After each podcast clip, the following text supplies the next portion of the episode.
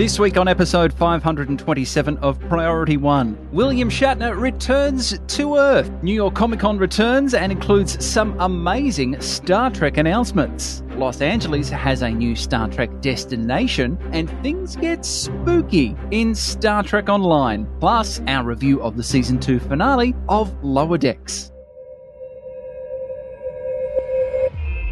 You're listening to a Roddenberry podcast. Command codes verified. Priority 1 message from Starfleet coming in on secured channel.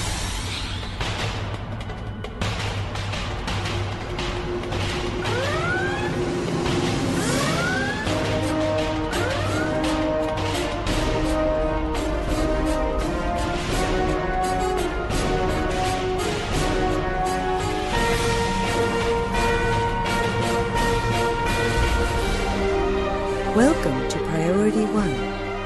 And now your hosts. Hello, Captains. You're listening to episode 527 of Priority One, a Roddenberry Star Trek podcast, your weekly recap and review of all the major news happening in the Star Trek multiverse. This episode was recorded on Wednesday, October 13th, and available for download or streaming on Friday, October 15th at PriorityOnePodcast.com. I'm Elio. I'm Kat. And I'm Roscoe. Did you all have a good weekend? Yes. I my weekend was fine. It was uneventful. Uh, the highlight of my week was finally getting myself uh, the Gagarin Mirror Warship in Star Trek Online. I finally played enough of the event to get that. I haven't spent the time to fully load it out and kit it up yet, so that's a project for this week, which I'm very much looking forward to. But it doesn't matter about my weekend. How was your weekend, Elio? Oh, it was fun. It was a good time. I spent Saturday at New York Comic Con, which uh, we'll get into during our Trek It Out segment, where we'll review the uh, Star Trek Discovery panels, Prodigy, and more. So I'm looking forward to talking and filling you all in about that. Hear that, Kat? Do you hear that? Do you hear that, Kat? No, no, no. Do you hear that, Kat? Just how casual he throws out the fact that, oh, I just went to a convention. You know, it's no big thing. True. Crazy. I did notice. Well, before we jump into the news, we want to welcome new listeners to the show and we hope you'll stay in touch. You see, this show is produced by a community of volunteers who all donate their time and their talents because, like you, they are passionate about what Star Trek is all about. so we hope you'll get involved and be a part of our community. Follow us on social media so you can share your thoughts about the weekly headlines. Join the Armada so that you can experience Star Trek gaming with like-minded Trekkies. Or consider joining the team and lending your skills and passion to producing this very show. And like Roscoe said just a moment ago, we are in fact a group of volunteers. This is very much organized like one would a community theater group. No one gets paid for the work that they contribute or do on the show. We all are just passionate Trekkies. And with your help, via a platform like patreon.com, we can continue to produce the quality content you've come to expect each and every week. Because, as I say at the end of every show, without you, none of this would be possible. So, this week, if you're a Patreon supporter at the $10 and up level, you'll see that uh, I uploaded a bunch of stuff from New York Comic Con that we hope that you'll enjoy. So, if you haven't considered it, we encourage you to visit our Patreon page at patreon.com forward slash priority one and find out about all the cool perks we have to offer. And remember, you can donate as little as a dollar a month. And if many of you contribute a dollar, that goes a long way to making sure we can continue to improve this show. Now, let's find out what's been happening in the Star Trek multiverse. Jim, what in blazes? I don't know. Then let's trek it out.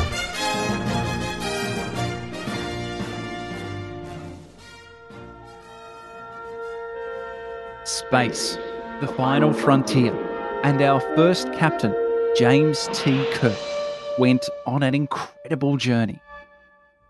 Well, it was William Shatner who did the journey. On Wednesday, October 13, the 90 year old broke records by joining Blue Origin for their second human space trip. At 10:30 a.m. Eastern Time, all systems were a go, and the Blue Origin rocket took off. Thankfully, the entire adventure went off without a hitch, and upon exiting the pod, Shatner was visibly moved by the entire experience.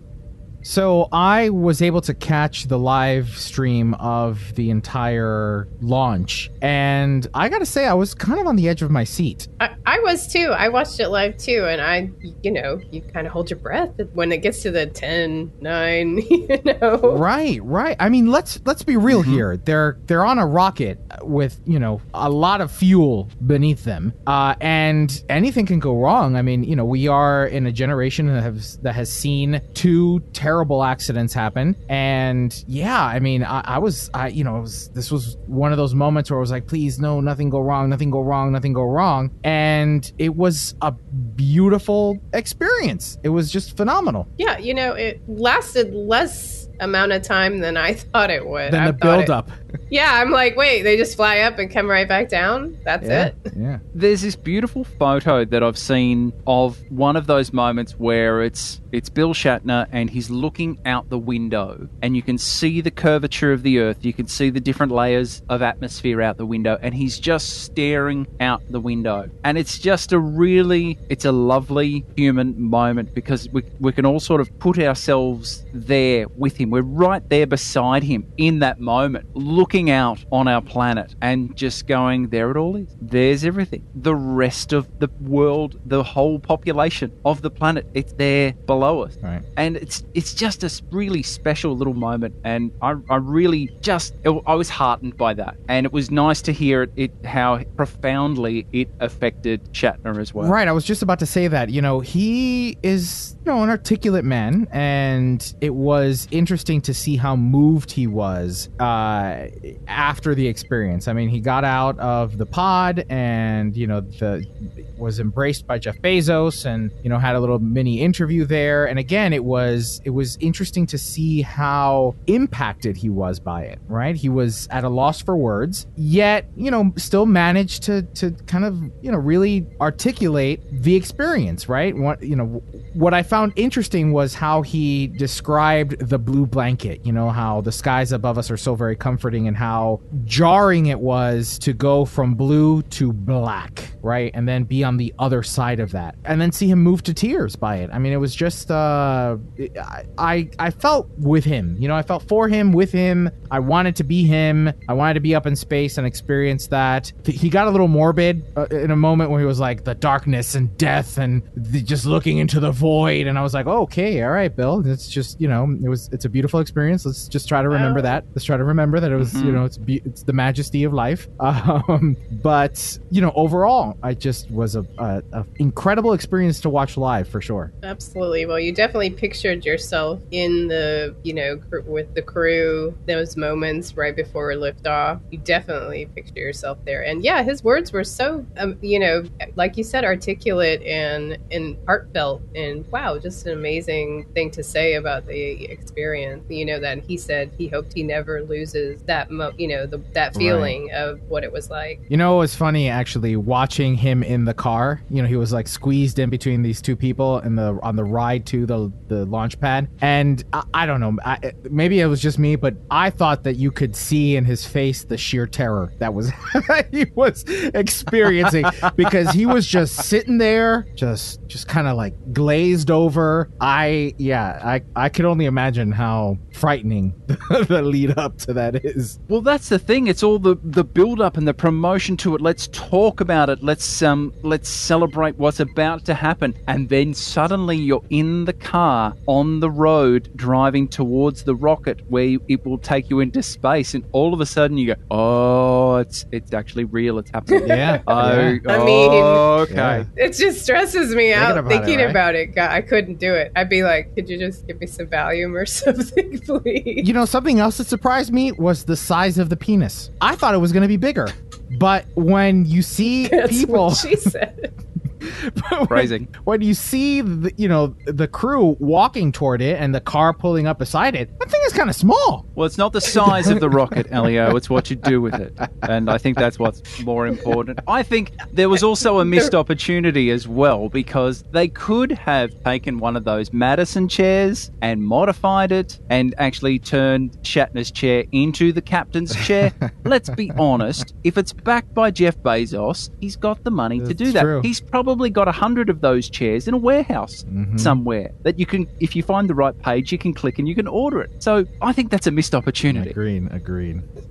New York Comic Con returned to in person events this year with a phenomenal slate of panels, incredible cosplay, and of course, sneak peeks into the future of Star Trek. Our focus this episode is on the Star Trek Discovery and Prodigy panels that took place over this last weekend. First, Star Trek Discovery and its upcoming fourth season. Now, this was a riveting panel with a surprising, in depth, yet spoiler free look into what we can expect from our intrepid characters. When asked about the general theme of this next season, Wilson Cruz had this to say I feel like the stakes that we were living in reads in that trailer, right? Like that we, that the, you know, the stakes in the story were really high, but the stakes in which we were making and telling the story were also high. And the theme of the entire season is about uncertainty and about how we come together to deal with it and walk through uncertainty and lean on each other as we find a way through it. And we were doing that in life as well. So uh, I'm excited for all of you to see it. Showrunner Michelle Paradise followed up by explaining that in this season, quote, the Federation isn't quite back together again. It's continuing in season four, end quote. For our first non binary and trans characters, much was left wanting in season three. So, will Gray finally be seen? Well, Wilson Cruz had this to say. So um, we we find a way to make sure that Gray is seen um, as promised, and um, and we get to see just how vital he becomes to the story and to our mission. And I'm just excited about the fact that we have finally an official trans character on the show in Star Trek in the universe. Um, and he does an amazing job, and I can't wait for you guys to see it. Now, things got a little spicy in the auditorium when Sonequa Martin Green and David Ajala were asked if we'd ever learn about what happened between their characters during that fateful year. Here's what they had to say I, I think it was just um, it was a period of time where they were just in the right place at the right time to help each other, to bring out the best in each other. Mm-hmm. Um, and it was y'all need to behave yourselves.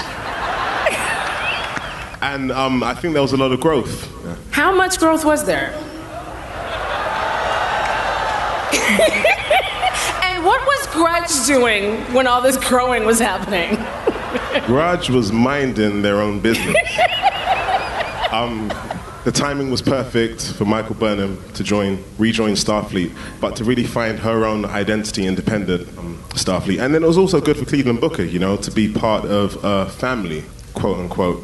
Um, again, these two people met each other at the right place at the right time, and I think Cleveland Booker is a better man for it. And Grudge too. Grudge says, "What's up?" By the way.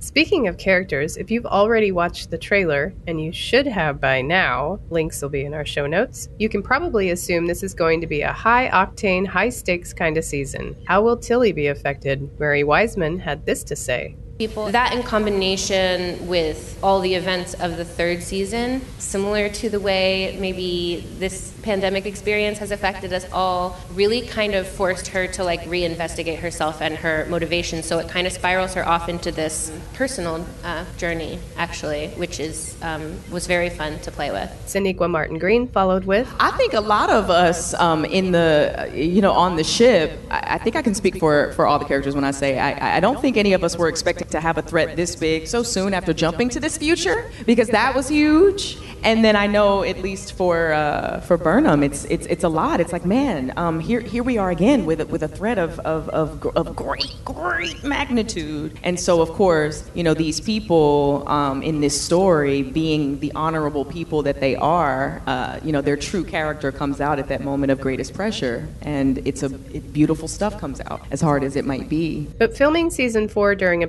pandemic was no small feat. When asked about how COVID impacted production, Michelle Paradise had this to say Discovery was actually one of the first productions to go back. Uh, we, we started back in November, and certainly we were the first show of this size to do it. And as there, I, I, there aren't enough words to talk about. Um, the tremendous, tremendous effort that uh, that our entire crew, our entire cast did to make the show this season. I, I, I cannot possibly overstate how challenging it was. Just at, at every step of the way, um, making sure that we could make a show like this uh, while keeping people safe, and that being our focus, and then and then also making a show uh, in uh, in that. Um, it was tremendously challenging, and everyone came together and uh, worked together and collaborated, and it, it, was it was really beautiful to see and and very difficult uh, at the same time. And uh, you know the the fact that we have this that we can show you guys, and it's it's really amazing. Our our team is just incredible. They're just incredible.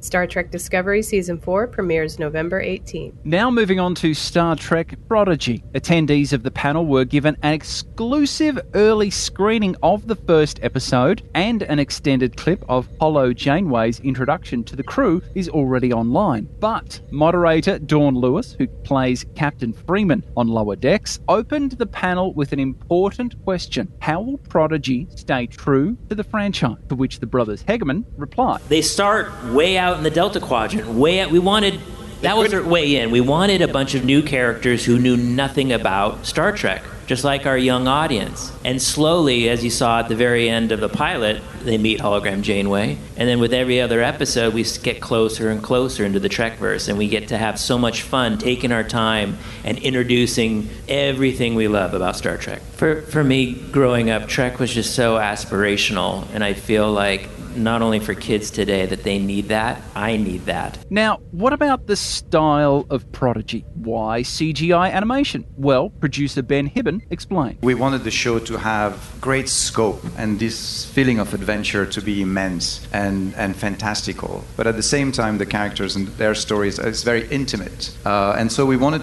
just the freedom to be able to shoot these characters as we would in the most cinematic way possible, uh, to be as engaging with all of us as we go on this adventure with them. Yeah. You know. Not only did fans get a sneak peek, but we were surprised to learn of new characters and actors being welcomed into the production. Daveed Diggs will voice Commander Tysess, an Andorian. Diggs is a Grammy and Tony Award winning member of the original Broadway cast of Hamilton. Jameela Jamil will voice Ensign Asencia, a Trill. Jameela's best known for her role in The Good Place. And Jason Alexander will voice Dr. Noum, a Tellarite. Of course, we know Jason as George Costanza on Seinfeld and Kurros in the Voyager episode Think Tank. And the big reveal, well, we'll let the Hageman brothers tell you. Oh, wait, there's one other person. There's one small person Small. named Captain Chakotay by Robert, Robert Beltran. It's coming on our show. So, will we see the protostar traverse the alpha and beta quadrants as well as spending time in the delta? Only time will tell. The series will premiere on October 28th. So Saturday was the day that I went to New York Comic Con, and unfortunately, I missed the Prodigy panel because uh, Hotels.com booked me in a hotel that has been closed for two years. So, so um, My you know, I, there was it was it was just too much for me to you know take the mass transit home to then try to make it back in time the next day. Um, especially that I was out late on Saturday. But uh, I'll tell you what, that the Discovery panel was electrifying. It was refreshing to be in a room again with so many people, and the actors on stage were just so engaging. Anthony Rapp was in rare form. I mean, it was just he was so alive and and and uh, punchy. It was just really refreshing to see. They were all excited. You could tell that they seemed to have missed the energy from the fans as well. So yeah, I mean, that trailer was high octane. It's the only way I can describe it. It was just explosion and and crises and high stakes and wormholes and black holes and oh my, you know, it was just um, uh, incredibly incredibly explosive. As far as the Prodigy panel goes, I did have access to the virtual ticket, and again, you know, we covered most of the key things there, but you can tell that Kate Mulgrew is behind this. She wholeheartedly believes that Star Trek can reach a younger audience and hopefully impart on them the values that we as adults have taken away from the franchise uh, throughout our lives. So yeah, overall, you know, New York Comic Con was just electrifying. There, there, I didn't feel like there were a lot and like an incredible amount or an uncomfortable amount of people given COVID. The cosplay was just phenomenal this year. People had, you know, not just Star Trek cosplay, but you know, other franchises and whatnot. It was just kind of nice to experience that again in such a, you know, in a metropolis like like New York City. Yeah, I mean, it was not just the Star Trek Right. convention. There was other Right. stuff too. Anything in particular that you saw that was amazing? Any specific cosplay? I mean, I saw. I think the winners was Outlander, uh, an Outlander cosplay. No, there was nothing that really stood out. Um, you know, there was a dude dressed as Thor that I that just, like the guy was just a splitting image of Chris Hemsworth. Ooh, hey.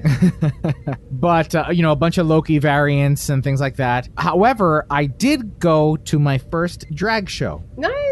It was the lower decks party at barracuda hosted by uh, heather wood. And anne-marie siegel who works with uh, the seventh rule is also a part of it. They the, the organization that kind of supports this is called to boldly go and they raise funds for uh, broadway cares. So every saturday they have a viewing party for lower decks right? And it's free. You can go and it's at uh, barracuda lounge bar in New York City down on uh, 22nd Street. And I gotta say, it was really fun. It was really fun. And they, were, they had a lot more people come this weekend because of New York Comic Con. But the performances were great, funny, you know, very witty. Uh, Heather Wood plays her, you know, her character is, is Janeway, essentially. So, uh, you know, a lot of lip syncing to Janeway and little clips from Voyager and whatnot. Um, yeah, for, for my first drag show, it was uh, quite an experience. And uh, I would go back. I would certainly go back. They don't know yet if they are going to continue when uh, Discovery and or Prodigy premiere, but I certainly hope they do. I think that these kind of uh, gatherings uh, are important for this for the franchise, right? To, to help foster community, and everyone there was incredibly welcoming, incredibly welcoming, and just eager to share the experience with whoever was willing and open to it. That sounds awesome. So, if you happen to live in New York City and you are a fan of Star Trek, I encourage you to check out the uh, drag shows that happen on Saturday nights at Barracuda Lounge. And again, thank you to Heather Wood and the team of uh, To Proudly Go for welcoming me there and uh, welcoming everyone who was uh,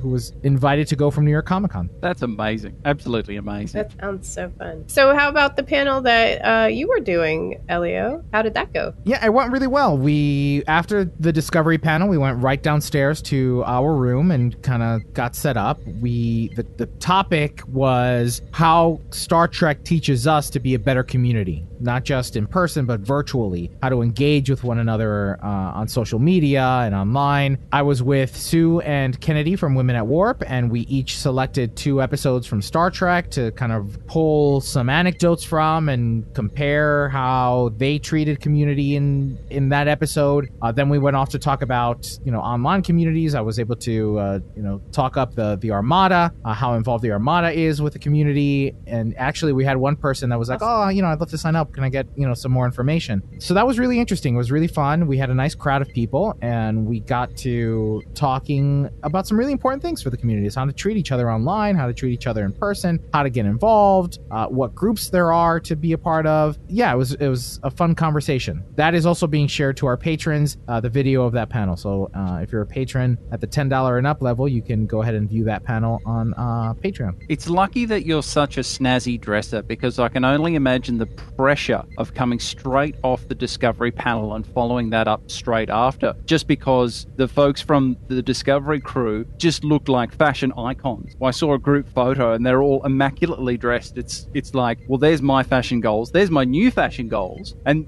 everyone else just looks amazing. So it's just lucky that you are such a snazzy dresser that you could keep up with that level of fashion. I appreciate that. Thank you, thank you. I uh, I want to do a blazer with uh, different Star Trek prints, and uh, so if you if you happen to listen to the show and you are a tailor or a seams seamster, a person that can yeah, a person that can sew tailor and has experience doing blazers, reach out to me because I am interested in commissioning a blazer with some Star Trek prints on it. So incoming at PriorityOnePodcast.com. What were your two episodes where you talked about community? So I chose I Excretus, right? Because that's very much about uh, role reversal, right? Putting yourself in the other person's shoes. Uh, and I chose The Wounded, actually, as my other one. The Wounded. Yeah, so The one with. oh, that which so the wounded is the episode with O'Brien where uh, Captain Maxwell is pretty much going on a killing rampage, uh, Cardassian killing Oh, rampage.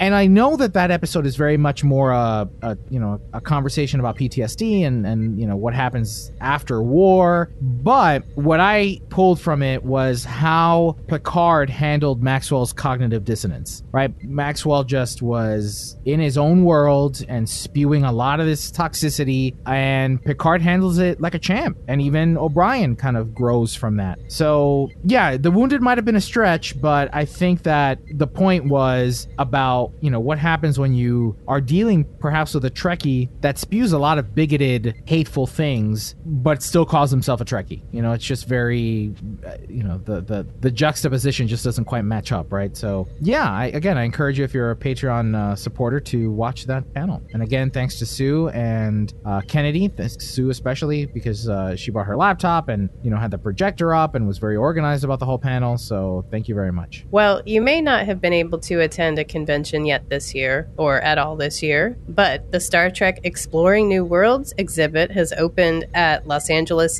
Skirball Cultural Center, and it runs through February 20th, 2022, so you have plenty of chances to check it out. It features rare props and costumes from the past 55 years of Star Trek, including costumes worn by Patrick Stewart, Leonard Nimoy, and Nichelle Nichols. There's also a phaser from the original series, which is just one of the two known to exist, a model of a Borg cube, and the head of the Gorn that Captain Kirk fought in the 1967 episode The Arena. The exhibit combines new Trek and old Trek featuring the open. If I screw up Montalban again. Montalban. Don't forget that L. Montalban. Don't forget that L there. Montalban. I was already tri- tricking myself up. Okay. The exhibit combines new Trek and old Trek, featuring both the open chest Khan tunic worn by Ricardo Montalban in The Wrath of Khan, as well as the less revealing costume Benedict Cumberbatch wore in Into Darkness. But the centerpiece of the exhibit is a navigation console operated by Lieutenant Sulu in the original series. The console was badly damaged and missing most of its buttons after 50 years in storage, so the team had the assistance of a group of fans to help put it back to rights. Visitors at the exhibit will also get a chance to act with prop phasers and tricorders in a recreation of the transporter bay. So if you're headed to LA between now and February, be sure to swing by and check out this exhibit. Now, here are a few headlines that we didn't discuss but might interest you. Links, of course, will be in our show notes. Lost in Space, the third and final season, airs on Netflix December 1st, 2021. Be sure to trek out the new trailer. And season one of Strange New Worlds has wrapped filming. Anson Mount thanks the fans because, without them, none of this would be possible. Well, Captains, that's all the news we have to trek out this week. Now let's find out what happened in the world of Star Trek gaming.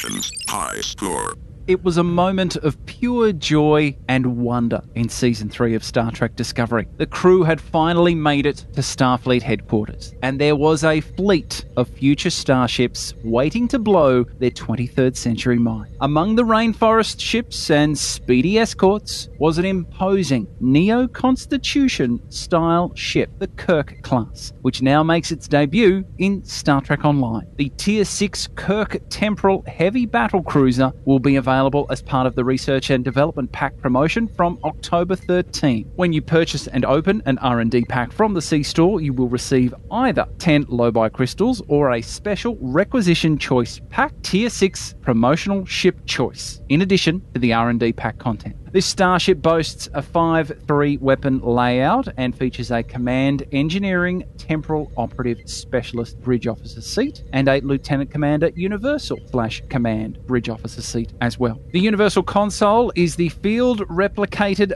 buster pods and they fire out large enemy seeking missiles that deal massive kinetic damage, while the Starship trait, Risk is Our Business, grants captains a stacking amount of temporary hit points per foe within 5 kilometres. This also works in combination with Threatening Stance, which, if active, will also generate a large amount of threat towards nearby foes, further enticing them to attack you. Uh, you know what? This ship kind of caught my attention. It kind of caught my attention. I'm not much of a temporal officer. That's not one of my specializations, but uh, I kind of like the look of it, and the the layout is decent. I definitely, if I get it, I'm not going to be doing it through the R and D. I will just get the EC some other way and then buy it from the EC from the exchange. Well, yes, you should because keys are selling right now for 10 million Oh, EC. wow. Nice. And that is outrageous. Uh, used to be not that much, but now, yeah. So you can, um, yeah, you know, most most of these type promo ships are the higher end in the EC market on the exchange. You're looking at least a billion EC. So, um, but like I said, you can sell all kinds of stuff to to start saving up for it. Will you all be getting this ship? Uh, I think I have a list of other ships I'd want before this one, but I definitely like a 5-3 layout, um, and I actually like temporal uh, bridge officer seating, so it's definitely on, on my list now of if I was going to win a ship or, you know, save up to buy one, I would, I got a good deal on it, I probably would get it. I would probably roll the dice and on a few R and Ds, pray to RNGesus and see what comes up. But it's not something I'm going to be hunting for. I'm I'm a little disappointed that there's not a, uh commander tactical seat on the battle cruiser. Um, that would have made sense to me, but I guess maybe that's the difference between a battle cruiser and a dreadnought. Uh, I the look of this ship is beautiful. I really like the look of this ship. Uh, it struck me from the moment that I saw it on screen. My immediate thought with most of those ships from the 32nd century was, I can't wait to see how they look in stow. Um, so seeing this in the game, and they've done such a, a fantastic job of, of bringing that to the game that I really applaud the work that's gone into that. It looks impressive and imposing. Um, so yeah, it'll be a, a roll of the dice. I'll have a go, but I, mm, yeah, I, I cross my fingers and hope. You see, I like battle cruisers, and so the Arbiter and even the Picard one are a little boxy for me. So I like the style of the Kirk that it's just a little more futuristically curved, and you know, it, it although the saucer section is a little too oval in the wrong direction for me. I like the Sovereign oval than I do the I guess I like a portrait oval than I do a landscape oval, if that makes any sense. So this might be something that I might enjoy flying. I mean, the turn rate is comparable to the Fleet Avenger. Um, the seating is also comparable, I suppose, because you don't necess- I don't necessarily have to put a temporal officer in there, right? No, you don't have Right, to. No, yeah, yeah. I mean, it's a engineering. I mean, you can just use command Right, right. engineering. Uh, you know, bridge officer skills. Is it command? Yeah, yeah. So command engineering. I'm just comparing it to the. Okay. Yeah. So overall, I you know I might I might you know find the way to get the EC to then buy it off the exchange. But while we're on the topic of stylish ships, the remastering project of the Star Trek Online fleet continues with the Nova family getting a crisp new look. The remaster is a from the ground up rebuild, according to lead ship and UI artist Thomas Marrone, who shared the before and after pics in a blog post. The plucky little science ships now have a new screen accurate ship material, as well as access to all legendary Starship materials. They do look nice. I do like a good science ship. They look great. Yeah, they're pretty awesome looking. Now, what's the history of the Nova? Is it a book series ship or was it something on Voyager? Voyager. Oh, okay, okay. That was the crew of the, the Equinox Ah, was the first time we'd seen right. a Nova class starship. Right, right. And then we later saw the Rhode Island, uh, which was a Nova class starship captained by Captain Harry Kim in Endgame. I like the the ship. I like it. I like the style of it. It's sleek. It's uh, it looks good. And uh, looking at the before and after pictures, the Thomas Marrone was describing they're now more screen accurate, and the difference is vast in the changes that they've made. That they looked fine before; they looked great, but the detail and the attention that's gone to making it more screen accurate, it really pops off the page. It looks like an arrowhead, right? So I like that it's it, it looks fast. Mm-hmm. Well, it's been about a week since I've claimed the Tier 6 Mirror Gagarin from the Equal and Opposite event running in Star Trek Online. I claimed the ship on one of my tactical temporal recruits who's been most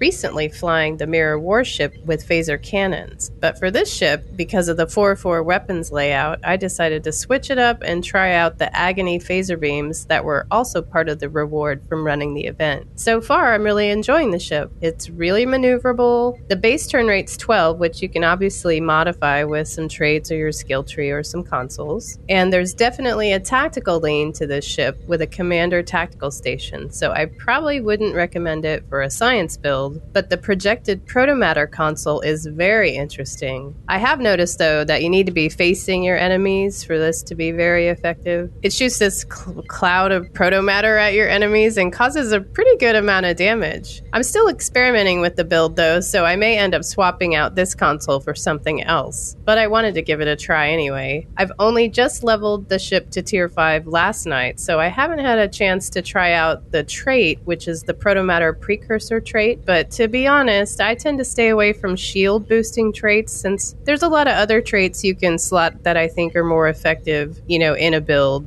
than, you know, say something that's going to boost your shields. You could get more damage or increase penetrate shield penetration to your enemies. Uh, but that's just my preference. I know you can set these ships up in a lot of different ways. But all in all, this is a really solid ship, especially for a ship that they give you for free. I mean, we may complain a lot about the ship economy in the game, but Star Trek Online gives out at least two top tier ships every year to its players, and this ship event was a pleasant surprise. So this year, you know, we've got uh, three ships at least for free. Uh, plus, you know, this is a mirror ship, and it gives you a lot more opportunities for Space Barbie because when you claim this ship, it comes with the Gagarin and Shepard skins, so you can mix and match and make it look extra cool. I give this ship an A plus. Now you can buy out the ship with Zen, right? You can go ahead and right. Yeah, you can. Well, today's the last. I mean, during the event, yes. But yeah, I love this ship. It's nice. Now I forget. The higher the turn rate, the faster it is, right? Mm-hmm. So yeah, I mean, some my favorite ships are like 15 and above, but this one is still super quick. You can turn, you know, really quickly. I like to get up close and personal with my enemies, much to my detriment most of the time.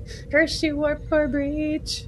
I have a couple of characters that run uh, the Fleet Gagarin with uh, the experimental upgrade token as well, and it's it's so good. Uh, I really like the five three layout, so I'm I'm interested to see how the four four layout of uh, weapon layout goes on this mirror Gagarin. Um, it looks like a solid ship. As I said, uh, I've just I've just finally gone through and got it because I have not been playing it as often as I should have been, and uh, had to finally buy it out. Otherwise, I was going to miss out. Uh, so yeah, I'm looking forward to loading loading this sucker up. Sorry, I already thought of some things I want to tweak on this ship just to, you know, because it's a beam build and I had it set up as cannons before. So I still need to make a fair amount of adjustments and there's some rep gear that I need to work on. Now they call it a warship, but it's it's a battle cruiser, right? Like for what it's for all intents and purposes, it's a it's a warship because it's mirror, but that translates to it being a, a battle cruiser because the Gagarin Miracle Worker is a battle cruiser.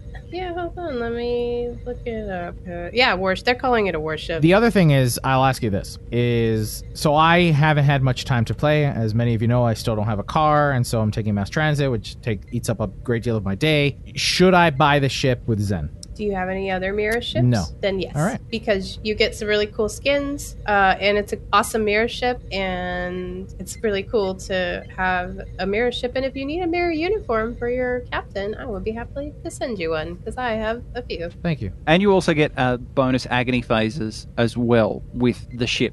Oh, that's right. Those agony phasers are real cool. I, I might try out some of the cannons. I might try uh, the cannons on my other mirror warship uh, that's more suited to cannons. But this one I do like set up with beams. Um, and those agony phasers are pretty good. I don't even have them leveled up, and I made it through Argala like lickety split. I mean, I wasn't one shotting those those guys, but it was maybe three shotting. Cool. Well, thank you for the report. I clearly need to learn more from you, Kat. I need I need to study at the book of, of Kat playing Star Trek Online because Oh. I'm I'm seven and eight I shotting, am no and I, I, I just need to learn more from you. I am no expert. I just pick up stuff here and there, but I know there's a lot more experience built. I'm no min maxer. I'm like, I don't think I've ever broken 100k in any TFO, but uh, I just play for fun and I want to kill stuff fairly quickly. So as long as I'm doing that, I don't really care. That wraps up gaming news for this week. Now let's look on screen to the season finale of Lower Decks Season 2. On screen.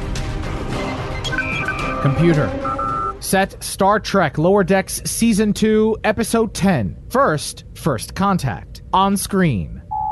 In the season two finale, the USS Cerritos is assisting the USS Archimedes on a first contact mission. Rutherford keeps getting pop up error messages, and Mariner has the inside scoop on some news that affects the entire ship and crew. Well, before we get started, let's get some statistics out of the way. This episode was written by Mike McMahan, directed by Jason Zurek, and premiered October 14th, 2021. Kat, why don't we start with you? What uh, what scenes or sequences from this season finale got you most excited? Okay, well, obviously the most oh my god moment was entering Cetacean Ops. I mean, I did not see that coming at all. That was so good. and hilarious. The whales. I love it. No, they're dolphins. They're dolphins. Were they? I thought cetacean. It would have been funnier. It would have been funnier if it would have been whales. Are you sure they were dolphins? Because Maybe they were like some kind of small, like a beluga whale or something. Yeah, maybe something like that. beluga whale. Big dolphins, maybe small ones. Either way, they were adorable. Uh, trying to get Rutherford in the pool. It's so hot out, you know, Rutherford. Come take a come dip. Take a dip. yeah, those broad shoulders. yeah.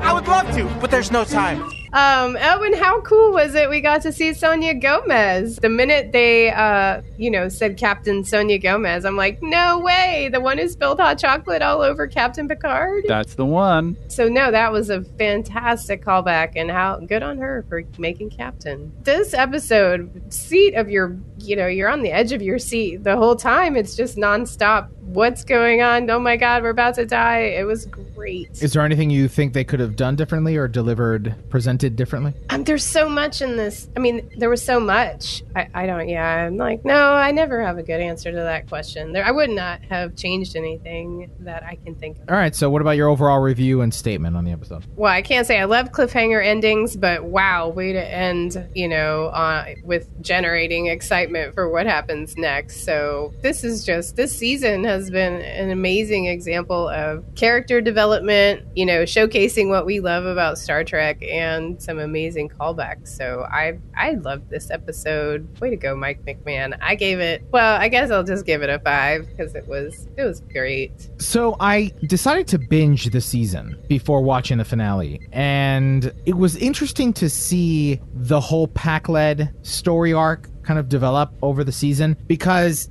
it was either a whole episode about it or a quick comment during one of the off episodes, you know, that so fast that you almost miss it. I have to say, I was a little disappointed that the finale didn't address what was happening with the Klingons and the Pakleds, and instead, the finale was a whole different conflict, a whole different circumstance that pressured the Cerritos. Although it was cool to see Sonya Gomez back and, you know, a fun kind of what if, why not Harry Kim? Sonya Gomez showed up in like two episodes in the early seasons of TNG. It's a fun callback. I don't hate it, but uh, can we make Harry Kim a captain now? Like, for reals? No, because we saw Tom Paris this season. He's still a lieutenant. Harry Kim's barely just made it out of ensign. Only just. No, I think it'd be funnier then if if Harry Kim was a captain uh, above Lieutenant Paris. I think that'd be hilarious. But that's me nitpicking, really, the, the whole thing about Sonya. Specifically to this episode, again, this is this is an episode that I could I really got behind. I could I was able to enjoy it, and not because it was high stakes and oh my gosh explosions and whatnot, but again, it was a serious quote unquote plot that had humor injected into it. Right. As a matter of fact, something I was talking about at the panel at New York Comic Con,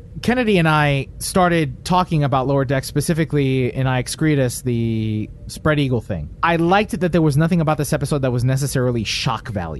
I'm not a big fan of shock value. If you're gonna do something, have a point, have a purpose. And sometimes lower decks just goes for the shock value. And I just Well, to be fair, that moment had a point, but they covered it up with a big black box. per, I, I suppose you're right. I suppose you're right. Little ship, but a big warp core. Oh, listen to that thrum. This episode I, I could get behind and enjoyed because again it was it was a serious plot that had humor injected into it. I mean Shaxs is I think my favorite character. I just I I love it when he just starts yelling things and especially when he's trying to be calm. What did he say on the bridge? I was laughing so hard. He's like, You're lucky I'm so spiritually centered or I'd snap! Yes! when they're when they're all arguing about Freeman leaving. There's something else he says on the bridge, too. I can't remember, but it was such a Shaxism. It was about the phaser upgrades. Shaxs, any update on those phaser repairs? No, and if there was an update, I would tell you. I wouldn't keep that information to myself. I'm an open book! This episode, other than you know Sonya Gomez being an Easter egg for TNG fans, uh, I liked that all the latches for the hulls were the first contact. Got to lift it up, twist it, put it down, lift it up, twist it again the other direction, and then bring it back down. Uh, so that was a nice little callback to to first contact. Look, man, it, Rutherford and Tendi, will they, won't they? What's happening?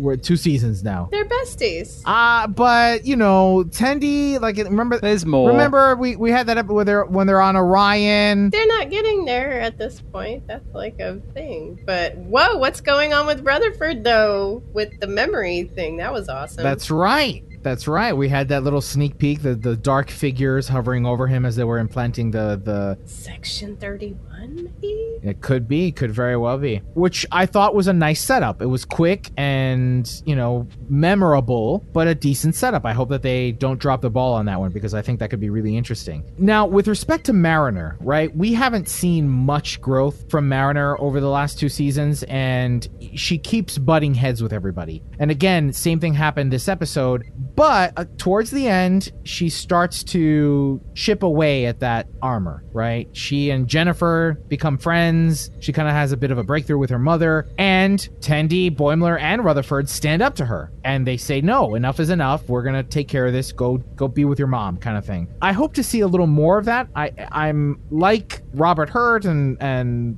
Dr. Michael Chan. I'm a little tired of of Mariner's attitude i guess is really what it boils down to it's not her armor is just getting in the way now right it's it i'd like to see more growth from her but overall i think a solid season finale i think like you said kat we got left off with a, a, a really decent cliffhanger where we have to figure out what's going on and why freeman was accused of bombing pakled What are the charges? We have proof that you colluded with Klingon extremists to plant a Veruvian bomb in the Pakled capital city.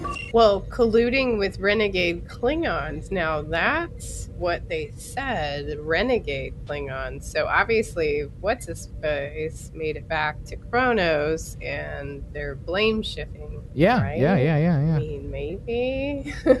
I don't know, but I'm so excited for season three now. I want to see it. but you know last thing i'll say is the cinematography and uh, animation was just amazing you know them going through the, The explosions explosion? the the yeah that Wow. that that was very reminiscent of praxis right or or the nexus exploding uh but then again when ransom is using his joystick to get through the field the asteroid field The joystick, of course. yeah.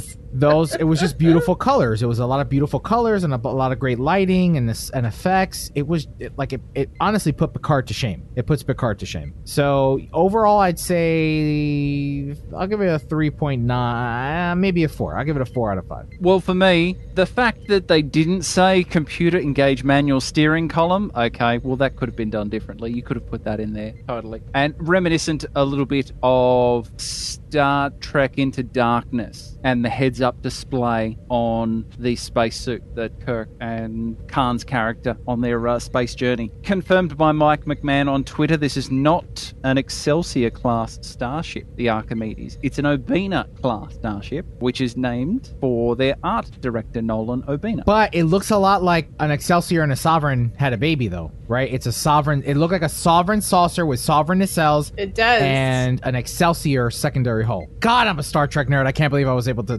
verbalize all of that. I thought it was more of a, an Excelsior uh, saucer, Excelsior engineering section, and sovereign nacelles, but agree to disagree.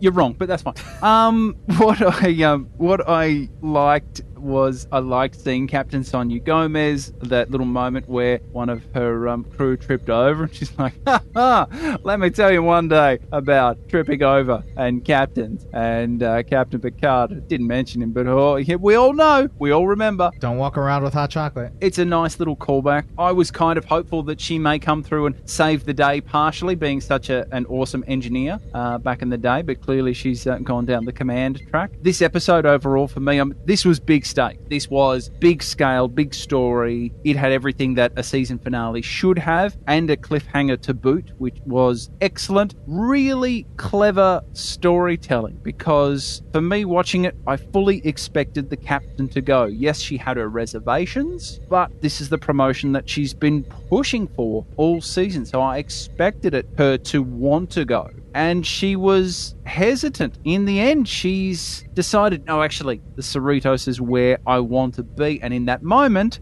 that's when she's whisked away. So that's really great storytelling in terms of the roller coaster. There was this build up, build up, will she, won't she, will she, won't she? And then it's no, she won't. But she's taken out away by other factors outside of her control. And I just thought that was excellent storytelling. You want to talk about nudity in a Star Trek episode? Well, let's talk about it, okay? We saw the USS Cerritos like we've never seen it before. There was no black bars, it was all uncensored. And I, you know what? I'm not a fan of doing things for shock value, and I just don't. I don't know. I just uh, it's not appropriate. It's not appropriate to see full, ample, naked warp coils just there, just there for everyone to see. Not everyone's okay with that. Where's the warning? Where's the warning on the episode? Because you don't want to see someone's deflector dish without consent. It's not right. So I think Twitter's going to go ballistic with this because it's not cool, man. It's not cool. One thing that is very cool is Cetacean Ops. More of that, please. That was just one of the absolute highlights of this episode.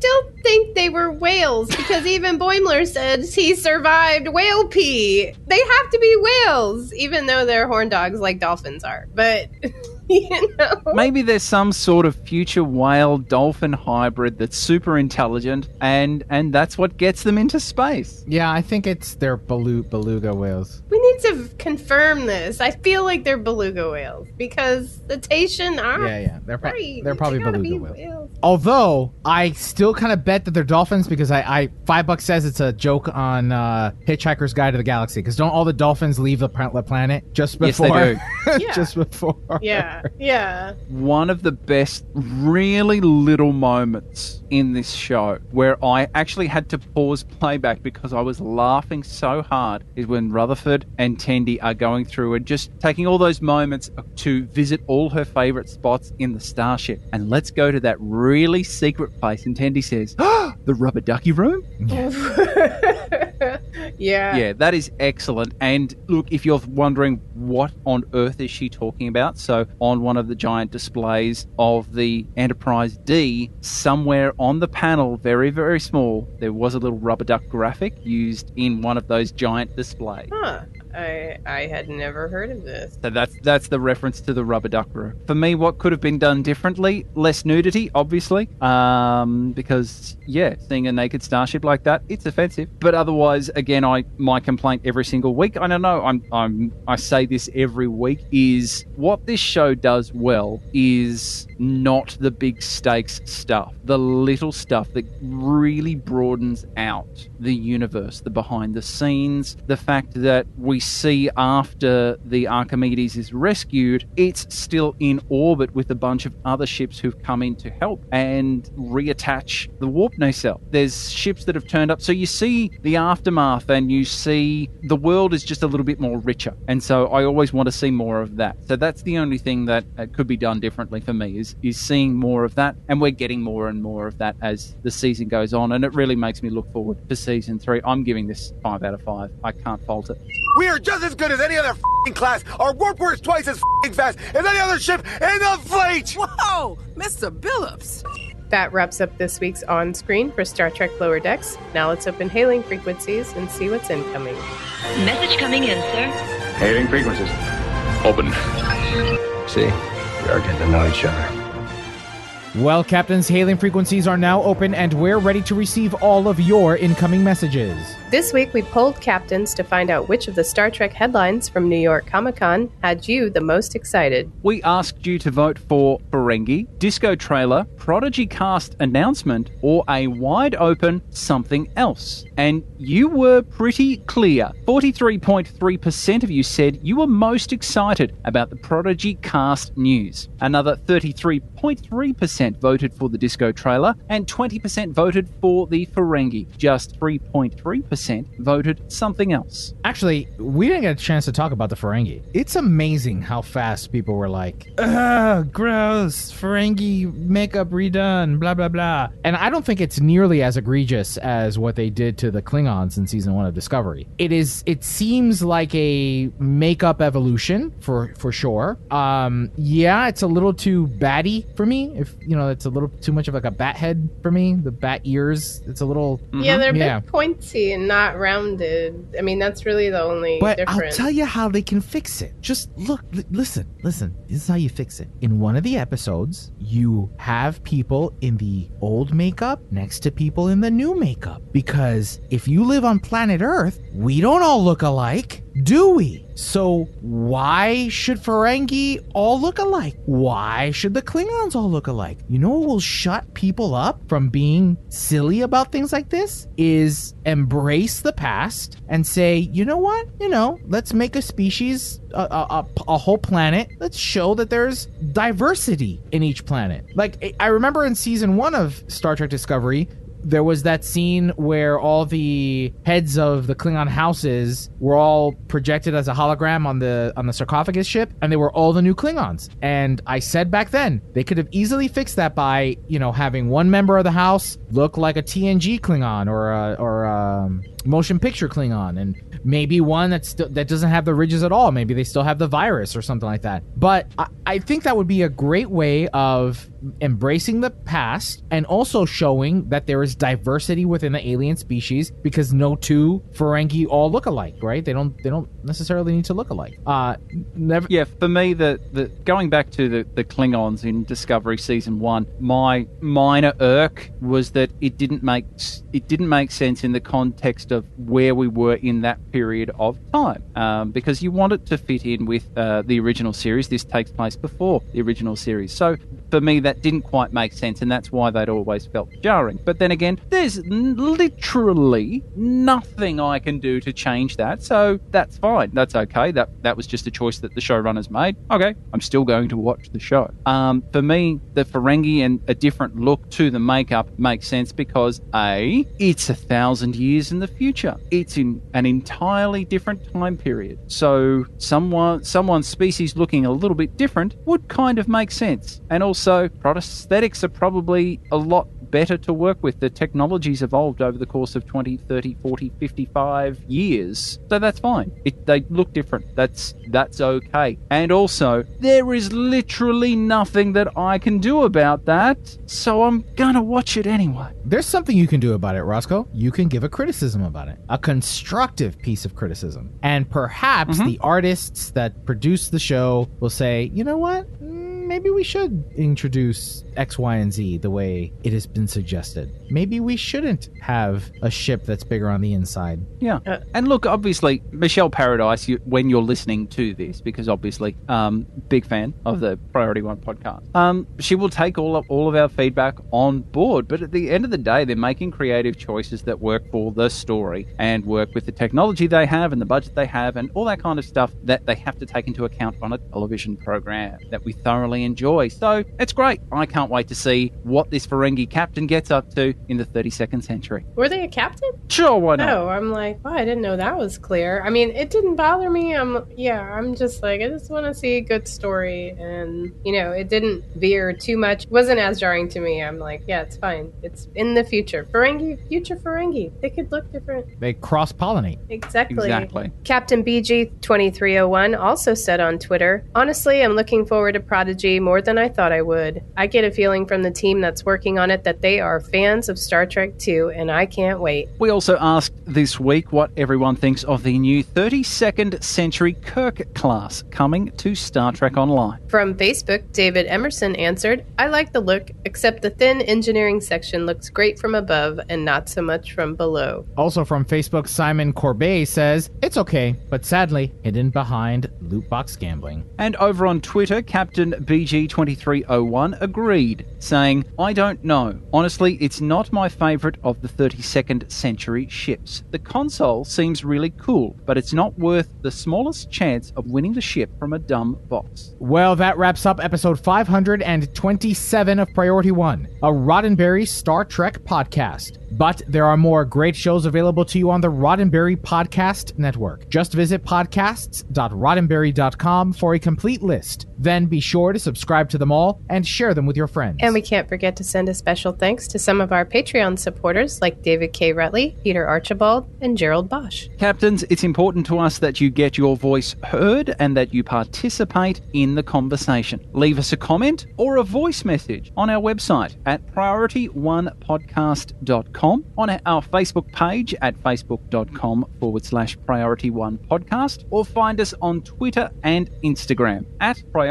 one pod. And if you're still craving more, be sure to spend time with Winters, Anthony, Thomas, Gray, me, plus the rest of the Priority One Armada. Saturday nights, the Armada broadcasts live to review the latest news from Star Trek Online and the Armada community, including spotlighting some of our amazing members. With regular giveaways, there's something for all Stow players, whether you're new or a veteran. Follow us on all our social media accounts for broadcast times, and if you'd like to join the Armada, visit PriorityOneArmada.com. This episode of Priority One is brought to you by our patrons through patreon.com. We are incredibly grateful for the ongoing support that we receive from our Patreon family. To find out how you can contribute to the show, visit us at patreon.com forward slash priority one. And don't forget to tune in to Priority One Productions' Guard Frequency podcast at guardfrequency.com. Each episode, the attractive folks at the Guard will take you inside the universe of your favorite space sims, including a tabletop adventure played out by your hosts. And Heroes Rise brings you up to date with the world of Dungeons and Dragons. Learn all about the latest publications, tools, tips, tricks, and traps in less time than it takes to skin a wyvern. Head over to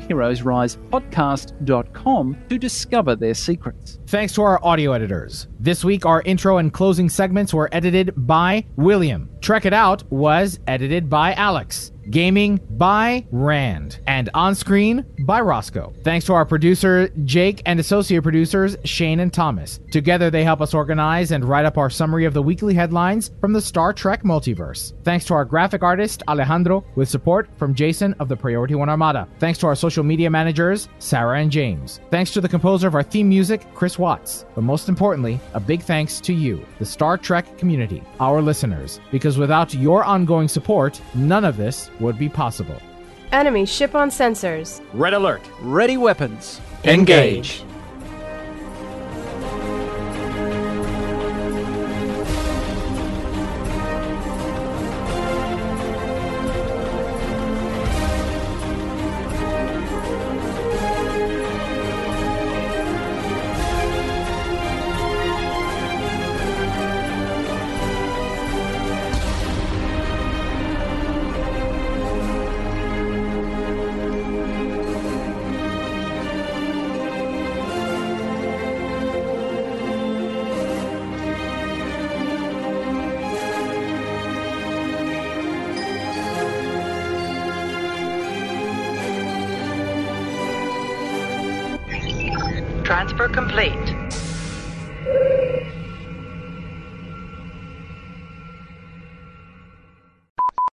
This week, Roscoe, is going to be to talk about the Gagarin and give your review on next week's episode. I thought that was my assignment. Oh, I thought. and I already oh, did oh, it. you had. so I don't remember who had what ship. because you assigned that. I, I, I, I told you in text. I don't remember what ship it was. I said I, I, I was honest about it. the console was badly Badly damaged. badly damaged. You hear? don't you know? the console was badly damaged and missing most Missing. of its buttons after misting. 50 You said misting. misting. You said misting. It's not misting. It's Could have been Well, no wonder it was damaged then. Yeah, got water on it. No, this so good. Yeah, Roscoe's the best. Oh yeah, woohoo! Oh my god, Roscoe's the best. I love her. I love, I love to cut the mountain This is a Roddenberry podcast. For more great podcasts, visit podcast.roddenberry.com.